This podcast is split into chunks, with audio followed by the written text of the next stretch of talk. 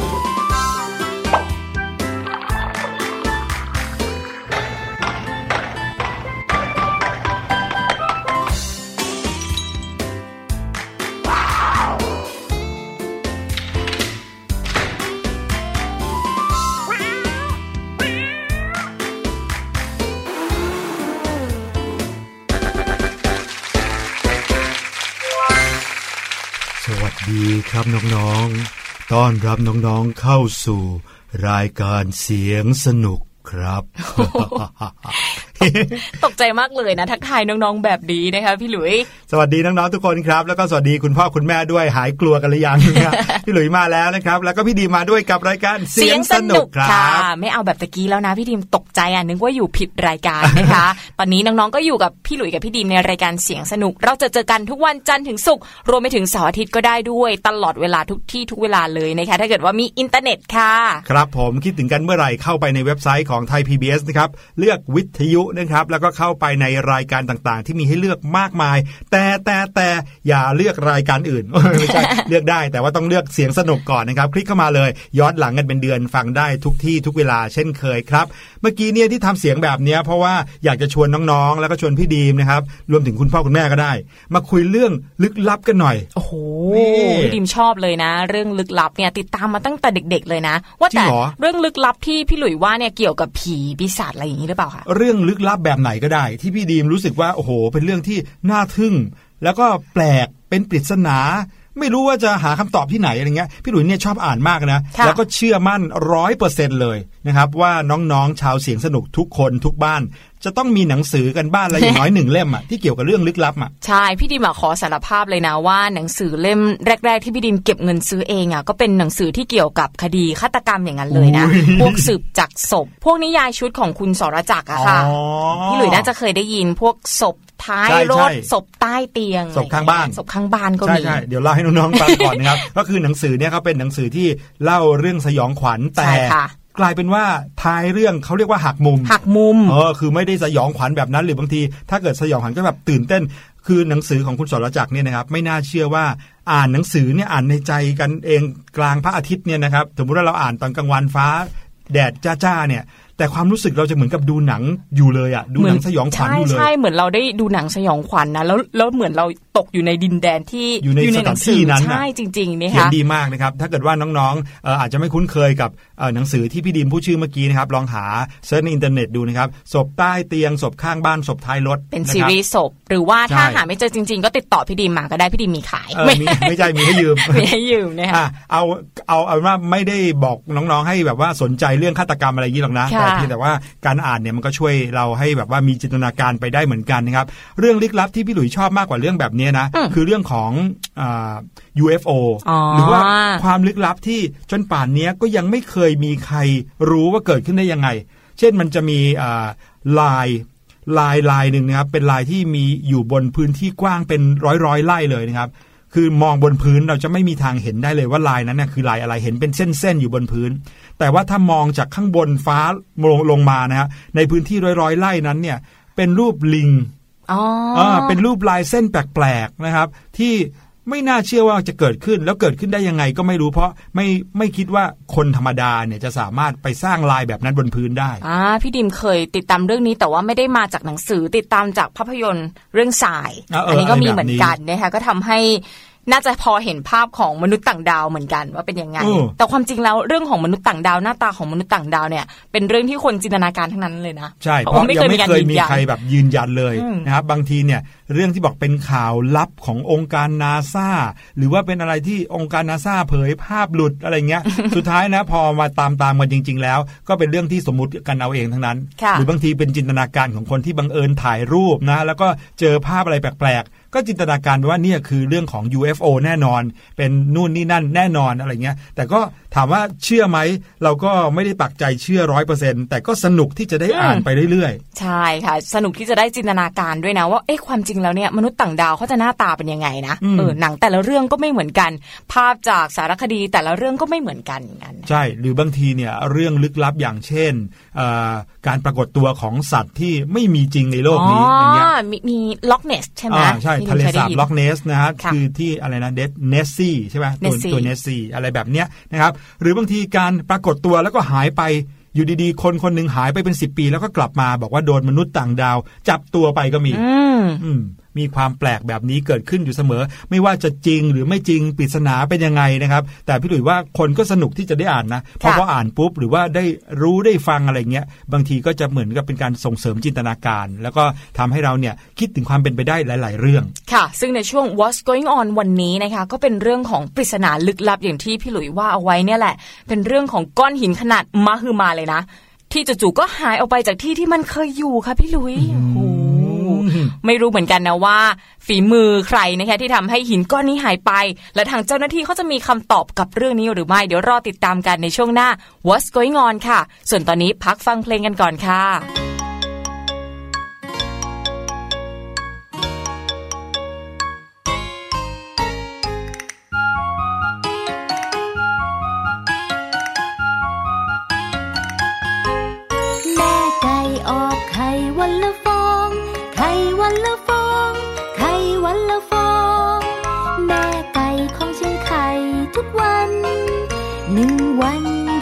นึ่งฟอง แม่ไก่ออกไข่วันละฟอง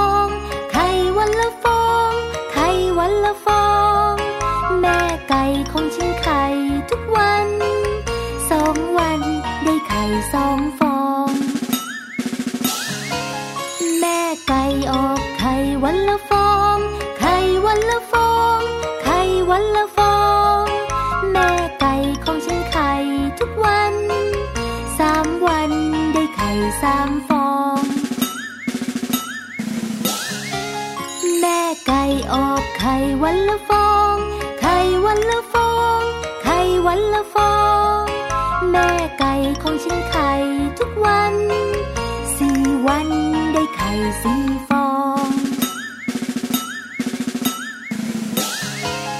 แม่ไก่ออกไข่วันละฟอง ไข่วันละฟอง ไข่วันละฟอง แม่ไก่ของฉัน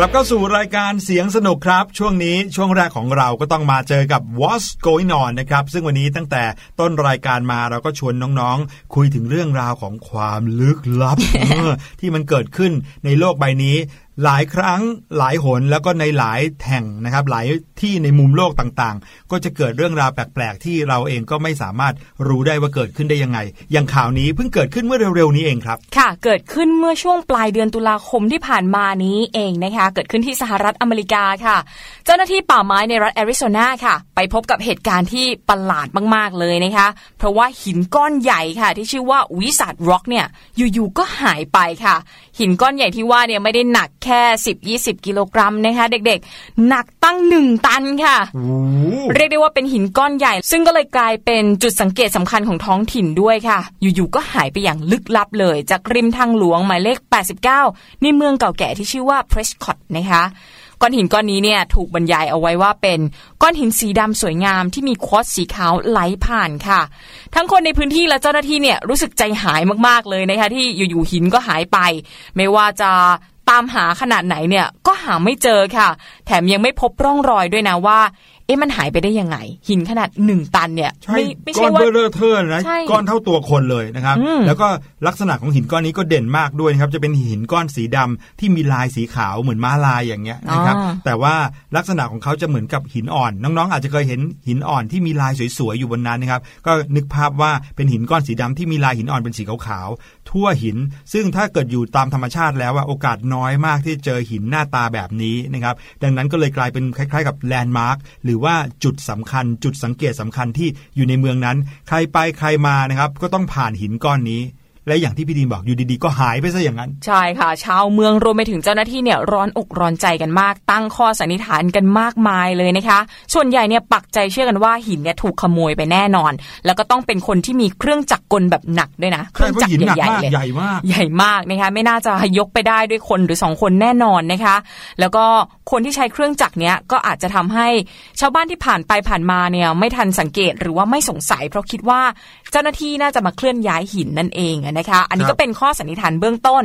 แต่แล้วในตอนที่หลาย ๆ คนเนี่ยเริ่มจะหมดความหวังในการตามหาหินค่ะจู่ๆวันศุกร์ที่ 1 พฤศจิกายนที่ผ่านมานี้เองนะคะ เจ้าหน้าที่ป่าไม้ของแอริโซนาเนี่ยก็พบว่าเจ้าหิน Wizard Rock เนี่ย อยู่ๆก็กลับมาที่เดิมซะอย่างนั้นค่ะอ้าวยืนตั้งโด่เด่เหมือนกับไม่เคยหายไปไหนเลยนะคะไม่รู้ว่าแอบเดินเล่นที่ไหนหรือเปล่านะจริงเหรออ้างอิงจากรายงานที่ออกมาเนี่ยเจ้าหน้าที่ก็ไม่สามารถบอกได้นะคะว่าสุดท้ายแล้วใครเนี่ยเป็นผู้นำก้อนหินนี้ออกมา หรือว่านำกลับมาคืนที่เดิมนะคะ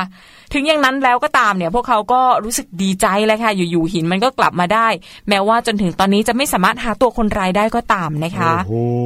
นี่แปลกมากเลยแปลนะกมากค่ะ เจ้าหน้าที่ให้ข้อมูลเพิ่มเติมด้วยนะคะว่าปกติแล้วการนำของในป่าในพื้นที่อุทยานแห่งชาติออกไปแบบนี้ แม้ว่าจะเป็นการยืมแค่ชั่วครั้งชั่วคราว ก็ต้องขออนุญาตจากเจ้าหน้าที่ก่อน ไม่อย่างนั้นจะถือว่ามีโทษในทางกฎหมายทันทีเลย แน่นอน ซึ่งในกรณีที่เกิดขึ้นนี้นะคะ ถ้าเกิดว่าเจ้าหน้าที่เนี่ยสามารถตามตัวคนที่ขโมยหินไปได้ คนคนนั้นเนี่ยจะต้องรับโทษจำคุก แล้วก็ปรับไม่เกิน 1 5 0 0 0 0 บาท หรือว่าทั้งจำทั้งปรับเลยนะคะ โอ้โห พี่ดีมครับ บอกได้เลยว่านี่ก็เซอร์ไพรส์มากๆเลย แต่ก็มีข้อสังเกตอย่างหนึ่งนะว่าค่ะในต่างประเทศเนี่ยพอเกิดเหตุการณ์แบบเนี้ยเขาอาจจะไม่ได้มองว่าเป็นเรื่องลึกลับซะทีเดียวเขาอาจจะมองว่าอาจจะมีใครที่เอาไปแล้วก็เอามาคืน ทั้งๆที่ไม่รู้ว่าจะเอามาคืนด้วยสาเหตุอะไรก็ตามอืมนะครับ หรือว่าเอาไปด้วยสาเหตุอะไร ตอนนี้ชาวเมืองก็พากันสงสัยมากๆเลยนะคะ บางคนเนี่ยเขาสงสัยว่า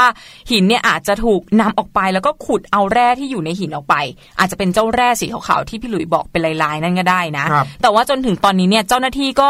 ยังไม่มีคำตอบออกมาอย่างเป็นทางการแต่อย่างใดนะคะ ครับผมบางทีอาจจะถูกลมพัดไปก็ได้มั้งอุ้ยเดี๋ยวต้องเป็นลมที่หนักมากเลยนะ แรงมากๆเลย แต่ว่าตอนที่กลับมาเนี่ยก็ยิ่งงงเข้าไปใหญ่เลยนะคะพี่หลุยกลับมาอยู่ที่เดิมเออเป๊ะที่เดิเลมยด้วยเป๊ะเลยนะนะครับ อันนี้เขาบอกว่าไม่ใช่ครั้งแรกครับ ที่อุทยานแห่งชาติเมืองเพรสคอตนี้ ต้องพบกับเหตุการณ์หินขนาดใหญ่ของอุทยานหายไปนะครับ เพราะว่าตลอดช่วง 4 เดือนที่ผ่านมา ทางเจ้าหน้าที่เนี่ยได้มีการออกมารายงานด้วยว่า มีก้อนหินขนาดใหญ่ก้อนอื่นๆ หายไปจากพื้นที่อีก นะครับอย่างน้อยก็ 2 ก้อนนะครับโดยที่ทั้ง 2 ก้อนเองก็มีน้ำหนักอยู่ที่ประมาณ300ถึง900กิโลกรัมเลยทีเดียวโอ้โหก็ยังอุตส่าห์หายไปได้ นี่เขามีแฟชั่นการเก็บหินกันเหรออุ้ยถ้าเก็บหินใหญ่ขนาดนี้ บ้านต้องใหญ่ขนาดไหนเพื่อที่จะเก็บหินได้นะเก็บคะหินยักษ์นะครับ ต้องบอกเลยว่าเป็นเรื่องราวที่แปลกๆแบบนี้เนี่ย ถ้าเกิดว่าเป็นในไทยอาจจะไม่ได้จบอย่างนี้ ในไทยเนี่ยถ้าเกิดว่าหินกลับมาแล้ว อาจจะมีการมาตั้งทูบนะครับตั้งธูปแล้วก็มีการทาเอาแป้งให้หินเอ่อทาแป้งแล้วก็มีผ้าสามสีมาวนรอบนะครับ มีขุดหาเลขกันนิดหนึ่งนะครับอืมเรียกได้ว่าเป็นสิ่งที่จะว่าลึกลับไหม ลึกลับโอ้ยก็พี่ดิมได้ว่านะลึกลับเพมาราะกว่าๆเลไม่ยนะรู้ที่มาที่ไปไงถึงค่ะแม้ว่าเขาจะสันนิษฐานว่าเป็นฝีมือของมนุษย์ก็ตามนะฮะก็ไหนๆพูดเรื่องของหินแล้ว ก็เลยเอาเรื่องราวของหินที่มีรูปร่างแปลกประหลาดนะครับ จากทั่วโลกที่เรียกได้ว่าโดดเด่นมากๆนะครับมีการจัดลำดับเอาไว้มาเล่าให้น้องๆฟังด้วยนะครับแล้วก็มาฟังกันดูถ้าได้เห็นภาพตามที่พี่หลุยกับพี่ดีมเล่าให้ฟังนะก็จะยิ่งแปลกประหลาดมากเลยนะครับถ้าพูดถึงหินรูปร่างแปลกนะในใจพี่หลุยจะคิดถึงเอ่อหิน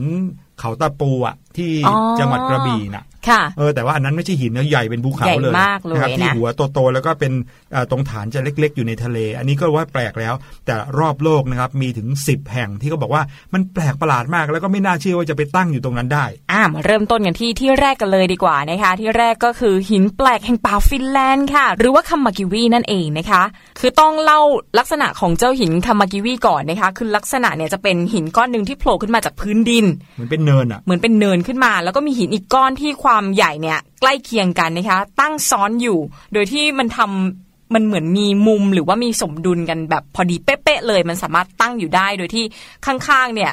หินมันไม่ได้โดนกันเลยอะนะคะ คือมาโดนกันแค่ตรงกลางเท่านั้นเองนะคะ ตามตำนานเนี่ยก็บอกเอาไว้ว่า หินยักษ์ทั้งสองก้อนนี้ถูกนำมาวางไว้ที่ใจกลางป่าของฟินแลนด์ โดยยักษ์ตนหนึ่งค่ะ ก็คือมันใหญ่มากซะจนเขาไม่คิดว่าคนเอามาตั้งได้อะนะคะ แต่ว่านักวิทยาศาสตร์เนี่ยสันนิษฐานว่าหินกามากิวีที่แปลได้ว่าหินแปลกสองก้อนนี้นะคะ ถูกพัดพามากับทานน้ำแข็งแต่ว่าหลังจากนั้นเนี่ยทานน้ำแข็งมันอันตรธานหายไปมันละลายหายไปนั่นแหละก็เลยเหลือแต่หิน เรียงตัวกันแบบนี้นะคะครับก็ผมอยู่ในระหว่างยุคน้ำแข็งช่วงสุดท้ายค่ะ ที่ที่สองนะครับเรียกว่า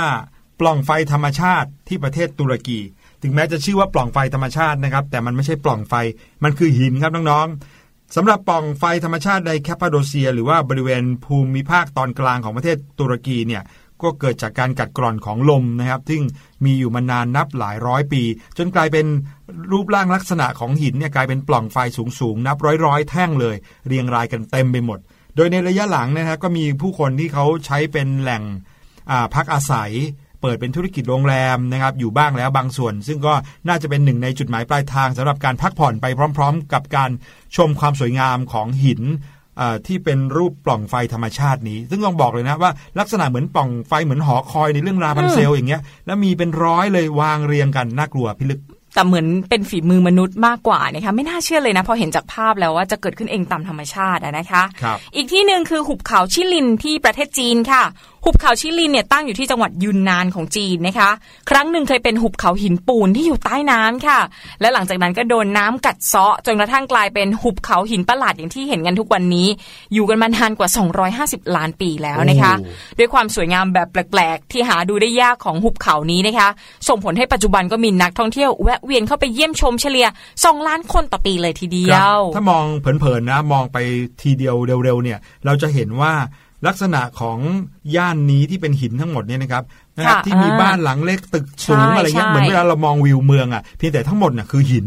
โอ้โห น่ากลัวมากนะครับ ต่อไปนะครับที่เทือกเขา Bungle Bungle แห่งประเทศออสเตรเลียครับ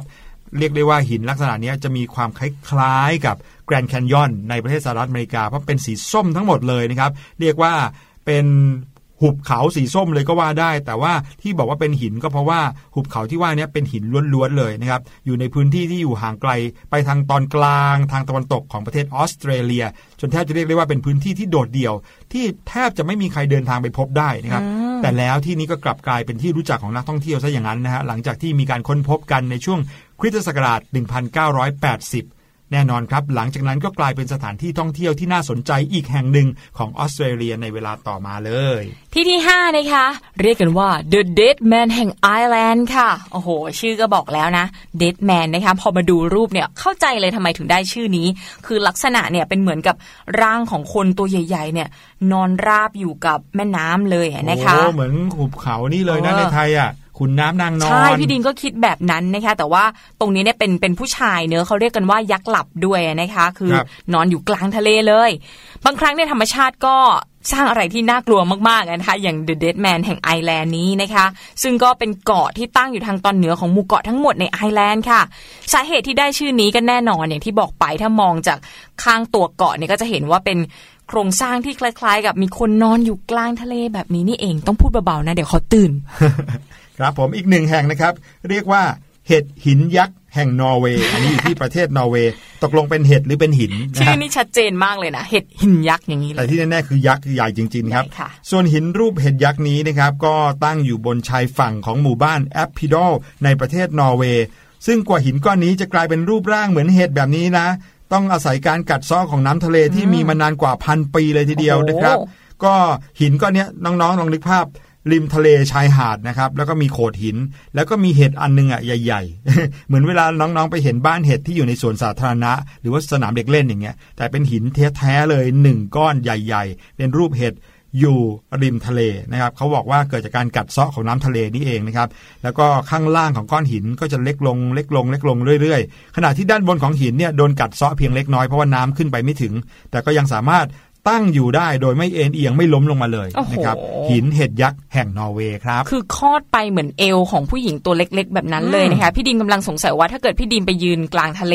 ให้คลื่นกัดเซาะเนี่ยเอวจะคอดอย่างนี้เลยหรือเปล่า ต้องยืนอยู่เป็นพันพันปีปีอย่างนั้นใช้เวลาพอสมควรนะคะ อีกที่หนึ่งคือหินกลมโมรากิในนิวซีแลนด์ค่ะ แม้ว่าเราเนี่ยจะเคยเห็นหินทรงกลมมาแล้วมากมายนะคะลูแต่กนิมิตไง แต่ว่า โอ้ยแต่อันนี้ไม่น่าจะกลมแบบ perfect เท่ากับหินโมรากินี้นะคะเพราะว่าหินนี้นะนอกจากจะกลมมากนะคะพี่หลุยยังไม่ได้มีแค่ก้อนสองก้อนด้วยนะครับแต่ว่ามีเต็มหาดทรายไปหมดเลย ลักษณะของการเกิดของก้อนหินเหล่านี้เนี่ยคล้ายๆ กับไข่มุกเลยนะ ที่เกิดจากการสะสมตัวของเม็ดทรายในหอยมุกแบบไหนแบบนั้นเลยนะคะครับแค่เปลี่ยนสถานที่มาเป็นขึ้นตามชายหาดเท่านั้นเองก็พูดง่ายๆถ้าเกิดว่าเราไปที่ชายหาดแห่งนี้มองไปเนี่ยไกลๆจะเห็นเหมือนฝูงเต่านะเดินกันอยู่เวียบเลย เพราะว่าเป็นหินก้อนกลมๆกลมบล็อกเลยนะครับ ต่อมาอีกอันดับหนึ่งนะครับ อันดับที่ 8 Underwater Arena ในประเทศญี่ปุ่นครับ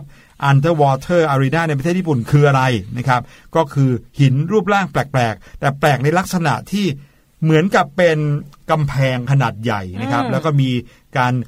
เรียงตัวเป็นชั้นๆ เป็นขั้นๆ เหมือนกันกับว่ามีคนเนี่ย ไปสร้างเอาไว้เลย เหมือนเป็นเมืองที่จมอยู่ใต้น้ำอย่างนั้นเลย แต่ความจริงแล้วคือแนวหินนะครับ เรียกว่าจัดอยู่ใน list หินแปลกเลยนะครับ เพราะว่าเมื่อดำน้ำลงไปใต้น่านน้ำแห่งนี้ จะพบกับแผ่นหินขนาดใหญ่ที่แบ่งออกเป็นชั้นๆ อย่างสวยงาม ซึ่งเขาสันนิษฐานว่าน่าจะเกิดจากการกัดกร่อนของหินทราย จนกลายเป็นภาพอย่างที่เล่าให้ฟังไปเมื่อกี้ แล้วก็น่าจะเป็นอีกหนึ่งสถานที่ที่น่าสนใจสำหรับนักดำน้ำที่ชอบความท้าทายด้วย ลงไปเนี่ยโอ้เรียกได้ว่าโอ้โหรู้สึกแบบตื่นเต้นไปด้วยนะเหมือนอยู่ในเมืองแบบใหญ่ ๆ อย่างนั้นเลยอะนะคะใช่อีกที่หนึ่งคือ Mono Lake ในแคลิฟอร์เนียของสหรัฐนะคะ หากจะมองว่าโมโนเลกที่ตั้งอยู่ในแคลิฟอร์เนียเนี่ยเป็นอีกโลกหนึ่งเขาก็บอกว่าไม่ผิดนักนะคะ เพราะว่าไม่ว่าจะมองไปทางไหนค่ะ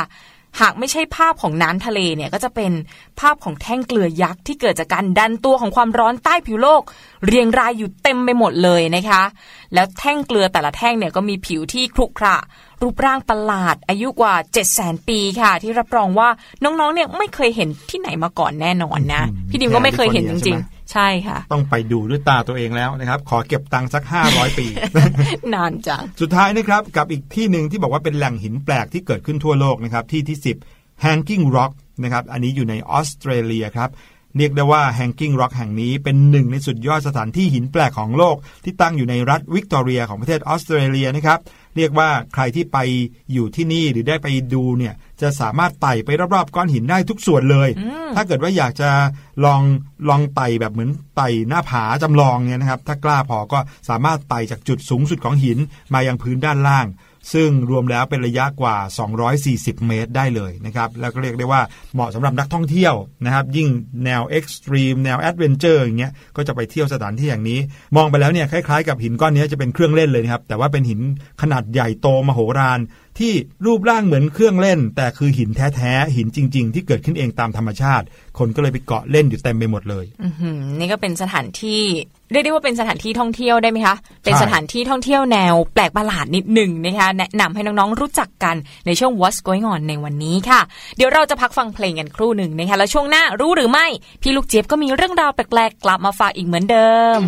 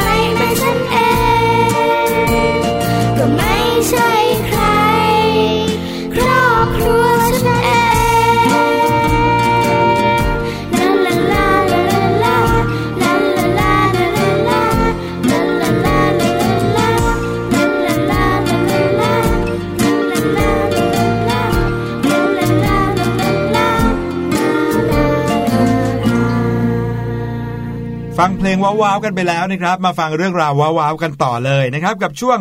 รู้หรือไม่กับพี่ลูกเจี๊ยบนะครับ ซึ่งวันนี้พี่ลูกเจี๊ยบจะพาน้องๆ ไปทดสอบความอดทนความคงทนของร่างกายกันโอ้โหอยากจะรู้นะว่าตัวเองเนี่ยแข็งแรงแค่ไหนสามารถยกของได้หนักขนาดไหนจะยกหินวิสัทร็อกได้หรือเปล่าโอ้โหนะคะต้องรอฟังกับพี่ลูกเจี๊ยบในวันนี้ในช่วงรู้หรือไม่ค่ะ รู้หรือไม่กับพี่ลูกเจี๊ยบ สวัสดีค่ะทุกคน แม้ว่าประเทศไทยของเราเนี่ยนะคะ หลาย ๆ คนจะบอกว่าประเทศไทยเรามีทั้งหมด 3 ฤดูนั่นก็คือ ฤดูร้อนฤดูร้อนมากและฤดูร้อนมากที่สุดนะคะ แต่ก็ปฏิเสธไม่ได้ค่ะว่าช่วงนี้เนี่ยเราเริ่มเข้าฤดูหนาวกันแล้ว เพราะว่าตอนเช้า ๆ นะคะ รวมไปถึงตอนเย็น ๆ ค่ำ ๆ เนี่ยเราเริ่มสัมผัสถึงลมหนาวกันแล้วค่ะน้อง ๆ ค่ะ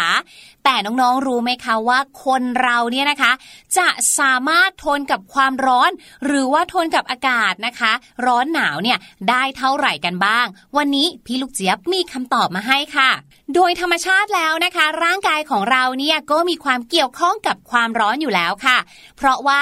90%ของพลังงานที่กล้ามเนื้อสูญเสียไปนะคะ ก็คือพลังงานความร้อนนั่นเองค่ะ ดังนั้นเนี่ยพลังงานความร้อนก็จะอยู่ในทุกการเคลื่อนไหวของเราเลย และนั่นก็หมายความว่าถ้าอุณหภูมิรอบตัวของเราเนี่ยนะคะ มีความสูงขึ้นแม้เพียงนิดเดียวเนี่ยนะคะ ระบบภายในร่างกายของเราก็จะทำงานเปลี่ยนไปเลยแหละค่ะ โดยปกตินะคะ อุณหภูมิร่างกายของมนุษย์เราเนี่ยจะต้องสูงกว่าอุณหภูมิของอากาศรอบๆค่ะ เพื่อที่ว่าความร้อนเนี่ยจะสามารถระบายออกจากร่างกายได้ ส่วนผิวหนังของเรานะคะจะมีอุณหภูมิคงที่ค่ะ อยู่ที่ประมาณ 35 องศาเซลเซียส แต่ถ้ามนุษย์เราเนี่ยนะคะจะต้องตกอยู่ในที่ที่อุณหภูมิสูงกว่า 35 องศาเซลเซียส ต่อเนื่องเป็นเวลามากกว่า 6 ชั่วโมงเมื่อไหร่แล้วแล้วก็ร่างกายของเราค่ะ จะเริ่มเข้าสู่ภาวะ ตัวร้อนจนเกินไปค่ะ หรือในภาษาอังกฤษนะคะ เขาเรียกกันว่า hyperthermia นั่นเองค่ะ โดยเมื่อไหร่ก็ตามถ้าเกิดว่าเราตกอยู่ในภาวะนี้นะคะ เราจะเริ่มรู้สึกตัวแล้วล่ะค่ะว่า ร่างกายของเรานั้นกำลังมีความผิดปกติอยู่ เพราะว่าเราจะรู้สึกได้ถึงความร้อนที่มันแผ่ซ่านอยู่ในร่างกายเลยค่ะ อาจจะมีอาการไข้สูงนะคะ แล้วถ้าเกิดว่าอุณหภูมิของร่างกายเนี่ยทะลุพุ่งปรี๊ดเลยค่ะ ไปจนถึง 40 องศาเซลเซียสแล้วแล้วก็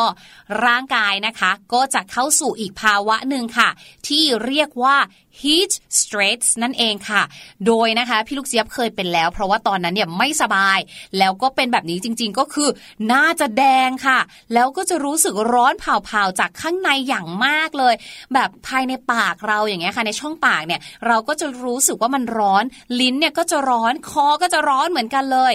และในสภาวะแบบนี้นะคะ ระบบประสาทแล้วก็อวัยวะภายในของเราเนี่ยก็จะเริ่มรวนแล้วค่ะ มันเหมือนเครื่องยนต์ที่มันทำงานมากเกินไปจนเกิดความร้อนเนี่ยแหละค่ะ และในจุดนี้นะคะ ถ้าเราเนี่ยไม่ได้รับการรักษาในแง่ของว่าทำให้ความร้อนในร่างกายของเรามันลดลงเนี่ยนะคะ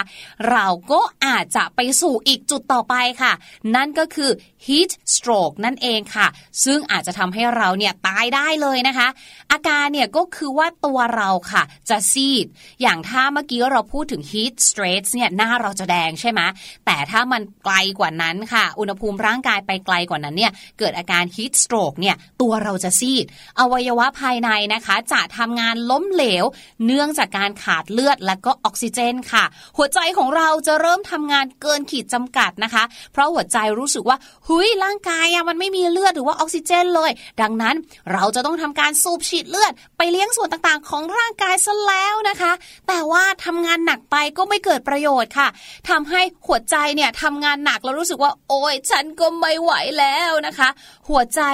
และอวัยวะภายใน ก็เลยล้มเหลวไปตามๆกันเลยเนี่ยแหละค่ะ ดังนั้นนะคะ วันไหนที่เราเจออากาศที่ร้อนจัด หรือแม้กระทั่งนะคะ เรารู้สึกว่าเราเนี่ยจะไม่สบายมีความรู้สึกร้อนเกิดขึ้นในร่างกายแล้วเนี่ยสิ่งที่ควรจะต้องทำเลยนะคะ แน่นอนก็คือการลดอุณหภูมิของร่างกายนั่นเองค่ะ โดยพยายามปรับอุณหภูมิของร่างกายให้เป็นปกตินะคะ อยู่ที่ประมาณ 36ถึง37 องศาเซลเซียสนั่นเองค่ะ อย่างที่บอกนะคะว่าแน่นอนเราคงจะไม่พกเครื่องวัดอุณหภูมิร่างกายตัวเองไปไหนต่อไหนหรอกนะแต่ว่ามันจะรู้ได้จริง ๆ ค่ะ เราจะรู้ได้ด้วยตัวเองเลยว่า ข้างในของเรามันไม่ปกติมันมีความร้อนแบบแผ่ซ่านออกมา ทั้งๆทที่ตัวเราข้างนอกเนี่ยอาจจะแบบเย็นหรือว่าอยู่ในภาวะผิวหนังที่อุณหภูมิไม่ได้ร้อนเลยด้วยซ้ำไปนะคะ ถ้าเกิดว่าเป็นแบบนี้นะคะพยายามดื่มน้ำนะคะ เพื่อช่วยลดความร้อนในร่างกายของเรา แล้วก็็อยู่ในที่ที่อากาศถ่ายเทไม่อยู่กลางแดดนะคะ หรือว่าเรามีผ้าชุบน้ำมาประครบตัวนะคะ มาเช็ดตัวก็สามารถทำได้เช่นเดียวกันค่ะ พูดถึงอากาศร้อนกันไปบ้างแล้วนะคะ เรามาดูกันบ้างดีกว่าค่ะว่า ร่างกายของคนเรานะคะ จะสามารถอดทนได้กับความเย็นจนถึงแค่ไหนบ้างนะคะ เรามาดูที่ระดับแรกกันดีกว่าค่ะ อยู่ที่ 28ถึง32 องศาเซลเซียสนะคะ เขาบอกว่าร่างกายของเราเนี่ยจะมีการเคลื่อนไหวช้าลงค่ะ แบบว่าไม่เป็นอย่างที่ใจเราคิดนะคะ บางคนที่ไม่คุ้นเคยหรือว่าอาจจะเป็นคนที่หนาวง่ายเนี่ยก็อาจจะมีการ หู นิ้วมือนิ้วเท้าริมฝีปากเนี่ยนะคะ อาจจะมีการชาชา หรือว่าเป็นสีคล้ำๆไปบ้างค่ะ เนื่องจากว่าเลือดเนี่ยไม่ได้ไหลเวียนไปเลี้ยงแล้ว สิ่งเหล่านี้นะคะ พี่ลูกเจี๊ยบจะเจอได้ เวลาที่อยู่ในห้องแอร์ที่เย็นจัดๆหรือว่าวันไหนเนี่ยจะต้องเข้าทำงานในที่ที่เป็นห้องแอร์อยู่ทั้งวัน ไม่สามารถที่จะเลี่ยงออกไปข้างนอกได้ แบบตอนกลางวันก็ต้องกินข้าวในห้องแอร์อะไรแบบเนี้ยรู้สึกได้เลยค่ะว่า มือจะเย็นแล้วก็เล็บเนี่ยเราก้มลงไปมองเนี่ยนะคะ จะเห็นเลยว่าสีเปลี่ยนจริง ๆ แล้วถ้าเกิดว่านะคะอยู่ที่ 20ถึง28 องศาเซลเซียส แล้วก็ไม่มีเสื้อผ้าที่เหมาะสมกับภูมิอากาศด้วยนะคะ ไม่มีเสื้อผ้าที่จะห่มคลุมปกคลุมเรา ให้เรารู้สึกอุ่นขึ้นเนี่ยสิ่งที่เกิดขึ้นนะคะ ก็อาจจะว่าเราอาจจะพูดติดขัดละ เหมือนกับแบบ มันไม่ไหวแล้วก้าวขาออกไปไม่ไหวจะพูด จะใช้แรงจะอ้าปากเนี่ยทุกอย่างมันสั่นไปหมดเลยนะคะ รวมไปถึงผิวหนังของเราเนี่ยอาจจะกลายเป็นสีเขียว แล้วก็บวมม่วงทั่วร่างกายด้วย เน้นอีกครั้งนะคะว่าอันนี้คือในกรณีที่เราไม่ได้ใส่เสื้อผ้าที่เหมาะสมกับสภาพอากาศนะคะ แล้วก็ไม่มีผ้าห่มหรือว่าไม่มีเครื่องแต่งกายนะคะ ที่จะห่อหุ้มคลุมร่างกายของเราให้อบอุ่นนั่นเองค่ะ แต่ว่าเขาบอกว่าร่างกายของเราจะมีโหมดอยู่โหมดหนึ่งจะถูกเปิดทำงานขึ้นก็คือ survival mode หรือว่าสภาวะการเอาตัวรอดนั่นเองค่ะ โดยจะเกิดขึ้นก่อนที่ร่างกายของเราเนี่ยจะมีอุณหภูมิที่ตกขั้วภาพได้ขนาดนี้เนี่ยนะคะ ร่างกายก็จะเข้าสู่สภาวะการเอาตัวรอดอย่างที่บอก โดยร่างกายค่ะ จะดึงส่วนต่างๆ มาใช้ในการเผาผลาญเพื่อให้เป็นพลังงานให้เกิดความร้อนในร่างกาย ให้เราเนี่ยอบอุ่นแล้วก็มีแรงเพื่อเอาชีวิตรอดนั่นเองมันก็จะเป็นอะไรที่ร่างกายเขาจะค่อยๆ ปรับตัวเนี่ยนะคะ แล้วก็ทำให้มีการเผาผลาญต่ำมีการดึงไขมันที่สะสมออกมาไว้ใช้ค่ะทำให้เราสามารถอยู่ได้นานหลายวัน อันนี้ก็น่าจะเข้าข่ายเรื่องของการจำศีลนั่นเองนะคะ เหมือนอย่างที่เจ้าสัตว์ต่างๆเนาะที่อยู่ในประเทศหนาวมีหิมะอะไรอย่างเงี้ย ในช่วงหน้าหนาวเขาก็จะจำศีล เพราะว่าเนี่ยเขาก็คงจะแบบหนึ่งนะคะ เคลื่อนไหวตัวก็ไม่ไหวออกมาหนาวหนาวๆเนี่ยสัตว์ตัวอื่นก็ไม่อยากจะออกมาเหมือนกันรวมไปถึงพืชพันธุ์ก็ไม่มีให้กินด้วยนะคะ ก็จะเกิดการจำศีลนั่นเอง ร่างกายเราก็จะทำในแบบเดียวกันนะคะ และนี่ก็คือเรื่องราวความรู้นะคะ สาระน่ารู้ที่พี่ลูกเจี๊ยบนำมาฝากกันในช่วงของรู้หรือไม่ในวันนี้นั่นเองค่ะ ยังไงนะคะ ช่วงนี้อากาศเย็นรักษาสุขภาพด้วย จะไปไหนมาไหนนะคะ เตรียมเสื้อหนาวหรือนะคะ เตรียมผ้าพันคอเอาไว้เผื่อก็ได้เช่นเดียวกัน วันนี้ไปก่อนแล้วบ๊ายบายรู้หรือไม่กับ พี่ลูกเจี๊ยบ อ๋อ โถเรานึกว่าจะเป็นความแข็งแรงที่ว่ายกหินได้แค่ไหน ใช่ จริงๆแล้วเป็นเรื่องของความคงทนของร่างกายนะครับ บางทีเนี่ย ไม่ต้องถึงขั้นที่พี่ลูกเจี๊ยบเล่านะ แค่พี่หลุยเจออากาศหนาวๆมากๆ เวลาไปต่างประเทศ หรือขึ้นไปบนภูกระดึงอย่างเงี้ยค่ะจะเจออากาศหนาวสี่องศาอย่างเงี้ยนะครับพี่ดีมโอ้พี่หลุยก็แทบจะทนไม่ไหวแล้ว เหงื่อออกมาเป็นแม่คณิ้งเลยอะคิดดูสิจะมีเหงื่อได้ยังไงล่ะหนาวขนาดนั้นนะครับนะก็ขึ้นไปแล้วเนี่ยครับจะเกิดความรู้สึกว่าต้องหาที่อบอุ่นอยู่นะครับในขณะเดียวกันเวลาที่เราร้อนมากๆเลยเนี่ยนะครับก็พอไหวนะ ถ้าเกิดว่ามีพัดลมมีอะไรอย่างนี้ ถ้าให้พี่ดีมเลือกระหว่างร้อนจัดกับหนาวจัดพี่ดีมเอาอะไรฮะพี่ดิมเลือกร้อนจัดดีกว่า น่าจะเป็นสภาพอากาศที่เราคุ้นเคยมากกว่านะอืมถ้าไปเจอหนาวจัดก็คงไม่ไหวทำตัวไม่ถูกเหมือนบางกันทีหนาวถึงกระดูกเลยก็มีเออไม่ไหวนะคะแต่ว่าทางที่ดีเราอยู่ทางสายกลางดีกว่า เลือกอยู่ในสถานที่ที่อุณหภูมิร่างกายเรา ปรับสภาพได้ครับอยู่ในที่ที่เราไม่อึดอัดจนเกินไปอะนะคะ นี่ก็เป็นเรื่องราวที่พี่ลูกเจี๊ยบนำมาฝากกันในวันนี้ในช่วงรู้หรือไม่ ส่วนช่วงหน้าห้องเรียนสายชิวนี่น่าจะไม่ชิวแล้วนะคะ เพราะว่าเป็นเรื่องราวของแวมไพร์หรือว่าผีดูดเลือดค่ะพี่หลุยโหทำไมถึงนำเรื่องน่ากลัวมาฝากน้องๆวันนี้นะคะเดี๋ยวรอติดตามกันในช่วงหน้าค่ะ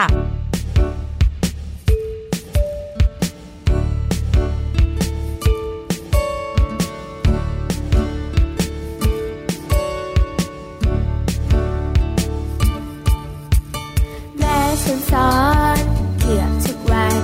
ว่าความดีมีเท่าไร มากเป็นร้อยจนนับไม่ไหวอาจเท่าความรักของแม่ พอฉันสอนไม่เคยต่างกัน ว่าทำดีได้ดีแน่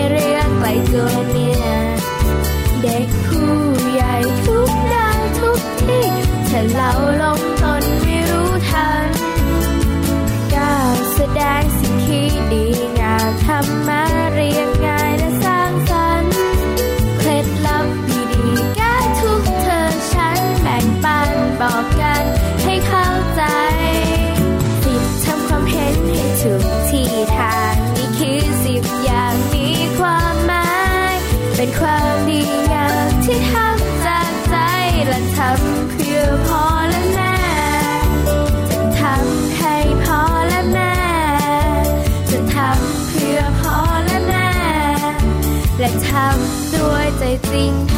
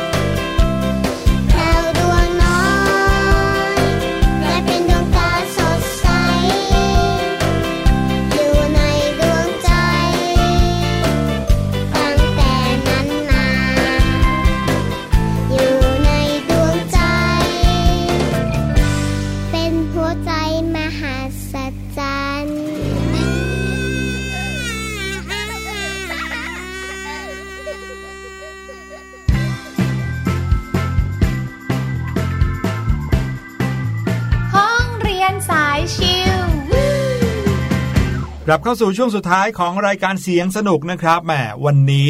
ห้องเรียนสายชิวของเราช่วงสุดท้ายวันนี้เนี่ยถือได้ว่าชิวจริงๆเขาไม่เกี่ยวกับหลักการวิชาการอะไรเลย ไม่ใช่เกี่ยวสิครับ แต่ว่าเป็นเรื่องของหลักวิทยาศาสตร์ที่นักวิทยาศาสตร์เขาคิดค้นไปข้างหน้านะครับ คิดกันไป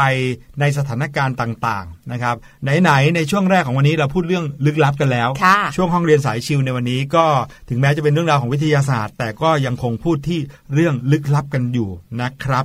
วันนี้ห้องเรียนสายชิวเป็นเรื่องราวของการคำนวณนะครับ ซึ่งนักวิทยาศาสตร์ นักคณิตศาสตร์เนี่ยเขาคิดค้น เครื่องคำนวณขึ้นมาค่ะนะครับแต่เป็นคำนวณอะไรนะครับคำนวณหายนะครับที่เกิดขึ้นจากแวมไพร์โอ้โหนักวิทยาศาสตร์เนี่ยนอกจากจะมีเรื่องของหลักการเรื่องของเหตุผลแล้วนะ ยังมีเรื่องจินตนาการเข้ามาเกี่ยวข้องด้วยนะคะใช่คือในต่างประเทศเนี่ยนะครับเขาคิดกันจริงจังมากเลยนะ เรื่องของแวมไพร์เรื่องของซอมบี้อย่างเงี้ยนะครับเขาคิดเลยว่าถ้าในอนาคตโลก ของเราเนี่ยเจอกับเรื่องราวของซอมบี้จริง ๆ ถ้าเกิดบังเอิญว่ามีไวรัสบางชนิดที่ทำให้คนกลายเป็นซอมบี้แล้วสามารถติดกันได้ด้วยการกัดคอจริง ๆ เนี่ยอืมนะครับใช้เวลานานแค่ไหน โลกเราถึงจะเต็มไปด้วยซอมบี้โอ้จริงด้วยอะไหนๆเขารไม่คิดกันแล้วลเนี่ยนะครับเขาก็คิดเรียกว่าไปให้สุดทางเลยทีเดียวนะครับค่ะเรียกได้ว่าหลาย ๆ คนเนี่ยก็คงจะเคยกับ เคยคุ้นดีนะครับกับเรื่องราวของแดกคูล่าบ้าง ซอมบี้บ้างอะไรอย่างเงี้ยนะฮะซึ่งอย่างที่พี่หลุยเล่าไปเมื่อกี้ นักวิทยาศาสตร์บางกลุ่มนะครับเขาเขาคิดกันจริงจัง แล้วในมหาวิทยาลัยดัง ๆ ของสหรัฐอเมริกาเนี่ยมีวิชาเรียนด้วยโอ้โหวิชาเรียนที่ว่าด้วยเรื่องของซอมบี้เลยนะครับ การติดต่อยังไง การป้องกัน หรืออาการที่จะหยุดยั้งทำยังไงนะครับ แล้วเขาก็ นำไปถึงการค้นพบ วัคซีน ค้นพบ เทคโนโลยีใหม่ ๆ ที่จะช่วยยับยั้งการเกิดซอมบี้ไม่น่าเชื่อนะว่าซอมบี้จะเป็นสิ่งที่จะเกิดขึ้นได้จริงได้ในอนาคตนะครับ ซึ่งในเรื่องราวของอที่เอามาเล่าในช่วงห้องเรียนสายชิววันนี้เนี่ยเขาคำนวณหายนะที่เกิดขึ้น ถ้าเกิดว่าโลกเราเนี่ยมีผีดูดเลือด หรือว่ามีซอมบี้ขึ้นมาจริง ๆ นะครับ มันด้วยความที่หนังหรือภาพยนตร์ที่คนดูกันเนี่ยมีมากมายหลายรูปแบบ แล้วก็มีหลายชนิดนะ บางทีแวมไพร์ก็นึกว่ามีแคทแต่แดกกูล่าแต่จริงๆ แล้วยังมีเผ่าพันธุ์อะไรอีกมากมายนะครับที่เรียกได้ว่าเป็นศัตรูกับมนุษย์เลยนะครับค่ะรวมไปถึงความสามารถอะไรต่างๆ ของไวรัสบางชนิด ที่จะเข้าไปอยู่ในตัวคน และทำให้คนกลายเป็นผีดูดเลือดเนี่ยก็อาจจะสูงกว่ามนุษย์ด้วยซ้ำบางทีเก่งกว่ามนุษย์แน่นอนนะครับ ก็จะทำให้มนุษย์เนี่ยเพลียงพล้ำได้นะครับ แต่ว่าแน่นอนครับเขาก็เริ่มสงสัยว่า ผีดูดเลือดหรือว่าซอมบี้เนี่ยจะต้องใช้เวลานานแค่ไหน กว่าจะล้างโลกได้สำเร็จค่ะคำว่าล้างโลกในที่นี้หมายถึง ถ้าเกิดว่ามีเผ่าพันธุ์แวมไพร์เผ่าพันธุ์ซอมบี้ขึ้นมาแล้วเนี่ย ใช้เวลานานแค่ไหน คนทั้งโลกถึงจะกลายไปเป็นซอมบี้ทั้งหมดอื้อหือคำนวณกันขนาดนั้นนะคะ ซึ่งล่าสุดเนี่ยคุณโดมินิกเซเนีย ซึ่งเป็นนักฟิสิกส์จากสถาบันฟิสิกส์นิวเคลียร์ในคราคูฟของโปแลนด์ค่ะ ก็ออกมาสร้างสิ่งที่เรียกว่า Vampire Apocalypse Calculator นะคะหรือว่าเครื่องคำนวณหายนะแวมไพร์ค่ะ ซึ่งเจ้าเครื่องนี้นะ จะคำนวณผลของการต่อสู้ระหว่างคนกับผีดูดเลือดในสถานการณ์ต่างๆ แล้วก็สามารถใช้งานได้จริงด้วย โอ้นี่อยากรู้เหมือนกันว่าเขาวัดยังไง ว่าใช้งานได้จริงนะคะนักฟิสิกส์คนนี้นะครับเขาก็ได้รับแรงบันดาลใจในการสร้างเครื่องคำนวณหายนะแวมไพร์มาจากงานวิจัยของนักวิทยาศาสตร์ นานาชาติ ที่ทำการแปลงความสามารถของแวมไพร์และมนุษย์ในสื่อต่างๆ ออกมาเป็นตัวเลขนะครับอืมเรียกได้ว่าจากภาพยนตร์ที่เคยดูจากงานวิจัยที่เคยเห็น จากความเป็นไปได้หลาย ๆ เรื่องเอามาคิดรวมกัน แล้วกลายมาเป็นเครื่องคำนวณอันนี้ เขาก็ได้สร้างเครื่องคำนวณหายนะแวมไพร์ของเขาขึ้น โดยอาศัยข้อมูลตัวเลขนะครับ อย่างจำนวนมนุษย์จำนวนแวมไพร์หรือว่าเปอร์เซ็นต์ที่คนจะกลายเป็นแวมไพร์หลังจากถูกโจมตีหลังจากการคำนวณแล้วเนี่ยครับก็จะได้ช่วงเวลาที่มนุษย์จะเอาชีวิตรอดในสถานการณ์แวมไพร์ต่างๆ ขึ้นมา นะครับมีการยกตัวอย่างด้วย เช่น ตัวอย่างของสถานการณ์ที่ถูกยกมาใช้เป็นตัวอย่างในการใช้งานเครื่องคำนวณเนี้ยรวมไปถึงในสถานการณ์ที่จำลองออกมานะครับจากโลกของแดกคูล่านะครับแล้วก็เอามาจากหนังนะครับที่จำลองมาจากเรื่องทวายไลท์นะครับแล้วก็จากในหนังแวมไพร์อีกหลาย ๆ เรื่องนะครับในกรณีของสถานการณ์ที่อออยู่ในหนังเรื่อง Stalker King เนี่ยนะครับเครื่องคำนวณเขาจะบอกว่า ประชาชนในโลกมีอยู่ที่ราวๆ 1,650 ล้านคนนะครับแล้วก็มีแวมไพร์ในตอนต้นเพียง 1 ตัวเท่านั้น แต่ถึงอย่างนั้นก็ตามนะครับด้วยความที่แวมไพร์ตัวเนี้ยมีความสามารถในการแพร่พันธุ์อยู่ที่ร้อยเปอร์เซ็นต์มันจึงสามารถทำให้มนุษย์สูญพันธุ์ได้ในเวลาเพียงแค่ 30.8 เดือนเท่านั้น ประมาณปีกว่าโนปีประเกือบมาณสองปีสองปีสองปีสองปีกว่าๆอ๋ๆนะคอรับใช่ใช่ใช่ลองนึกภาพดูสิครับว่าจากการที่มีแดกคูล่าหรือแวมไพร์เพียงแค่ตัวเดียวในโลกนะครับโอ้ จะทำให้คนทั้งโลกกลายเป็นแวมไพร์เนี่ยใช้เวลาเพียงแค่ 20 กว่าเดือน 30 เดือนเท่านั้นเอง นั่นหมายความว่าถ้าเกิดว่าคนป้องกันไม่ทันเนี่ยโลกทั้งโลกก็จะกลายเป็นโลกของแวมไพร์โอ้โห สุดยอดจริงๆ มีการคำนวณกันขนาดนี้เลยนะ พี่ดิมคิดว่าการเรียนวิชาที่เกี่ยวกับแวมไพร์เนี่ยจะมีแค่เรื่องการป้องกันตัวจากแวมไพร์แค่นั้นมีการเองใช้เวทมนต์คาถาอะไรหรือเปใช่ล่าต่อสู้ไมีแต่ความจริงมีการคำนวณกันเป็นเรื่องเป็นราว มีการคิด เครื่องคำนวณออกมากันเลยทีเดียวใช่นะคะมีมีภาพยนตร์เรื่องหนึ่งเหมือนกันนะครับ อันนี้ตอนนี้น่าจะอยู่บน Netflix ด้วยนะครับ เป็นเรื่องที่ชื่อว่า World War C อ่าอ่าอันนี้พี่หลุยส์เคยดูมาก่อนเคยดูนะครับเหมือนกันแล้วก็จะรู้สึกว่าเออ มันมีโอกาสและมีความเป็นไปได้เหมือนกันนะ ที่โลกใบเนี้ยจะมีแต่ซอมบี้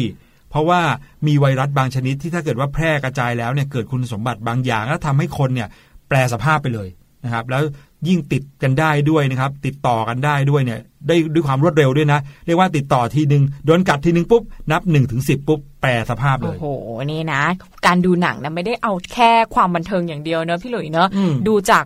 การประดิษฐ์สิ่งต่าง ๆ ของนักวิทยาศาสตร์นักฟิสิกส์เนี่ยจะเห็นได้ว่าเรื่องราวจากในหนังเนี่ยสามารถนำมาต่อยอดเป็นสิ่งประดิษฐ์ที่มีตัวตนจริง ๆ ใช้งานได้จริงด้วยใช้นะคะประโยชน์ได้จริงค่ะ นี่ก็เป็นเรื่องราวดีๆ ที่เรานำมาฝากกันตลอดหนึ่งชั่วโมงของวันนี้นะคะสำหรับรายการเสียงสนุกค่ะ วันนี้ก็หมดเวลาแล้วพี่หลุยกับพี่ดีมลาน้องๆไปก่อน แล้วพบกันใหม่โอกาสหน้าสวัสดีค่ะ สบัดจินตนาการ สนุกกับเสียง เสริมสร้างความรู้ในรายการ เสียงสนุก